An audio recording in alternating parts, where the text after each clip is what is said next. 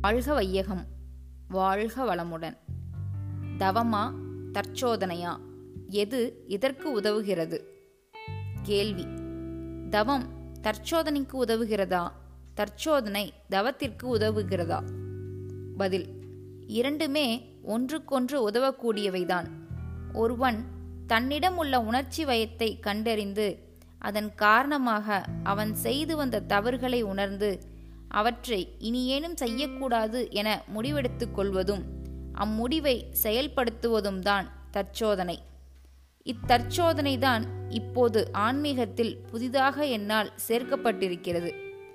இவ்வுளப்பயிற்சி முறைதான் மனிதனை மிருக குணத்திலிருந்து உண்மையில் காரியாம்சத்தில் மீட்கக்கூடியது. இந்த தற்சோதனையை வெற்றியுடன் செய்து முடிப்பதற்குத்தான் தவம் உதவுகிறது.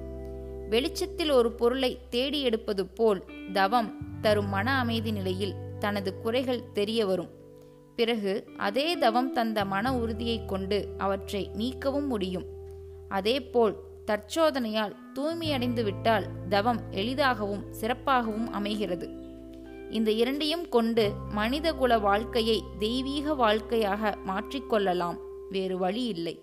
அருள் தந்தை வேதாத்ரி மகரிஷி.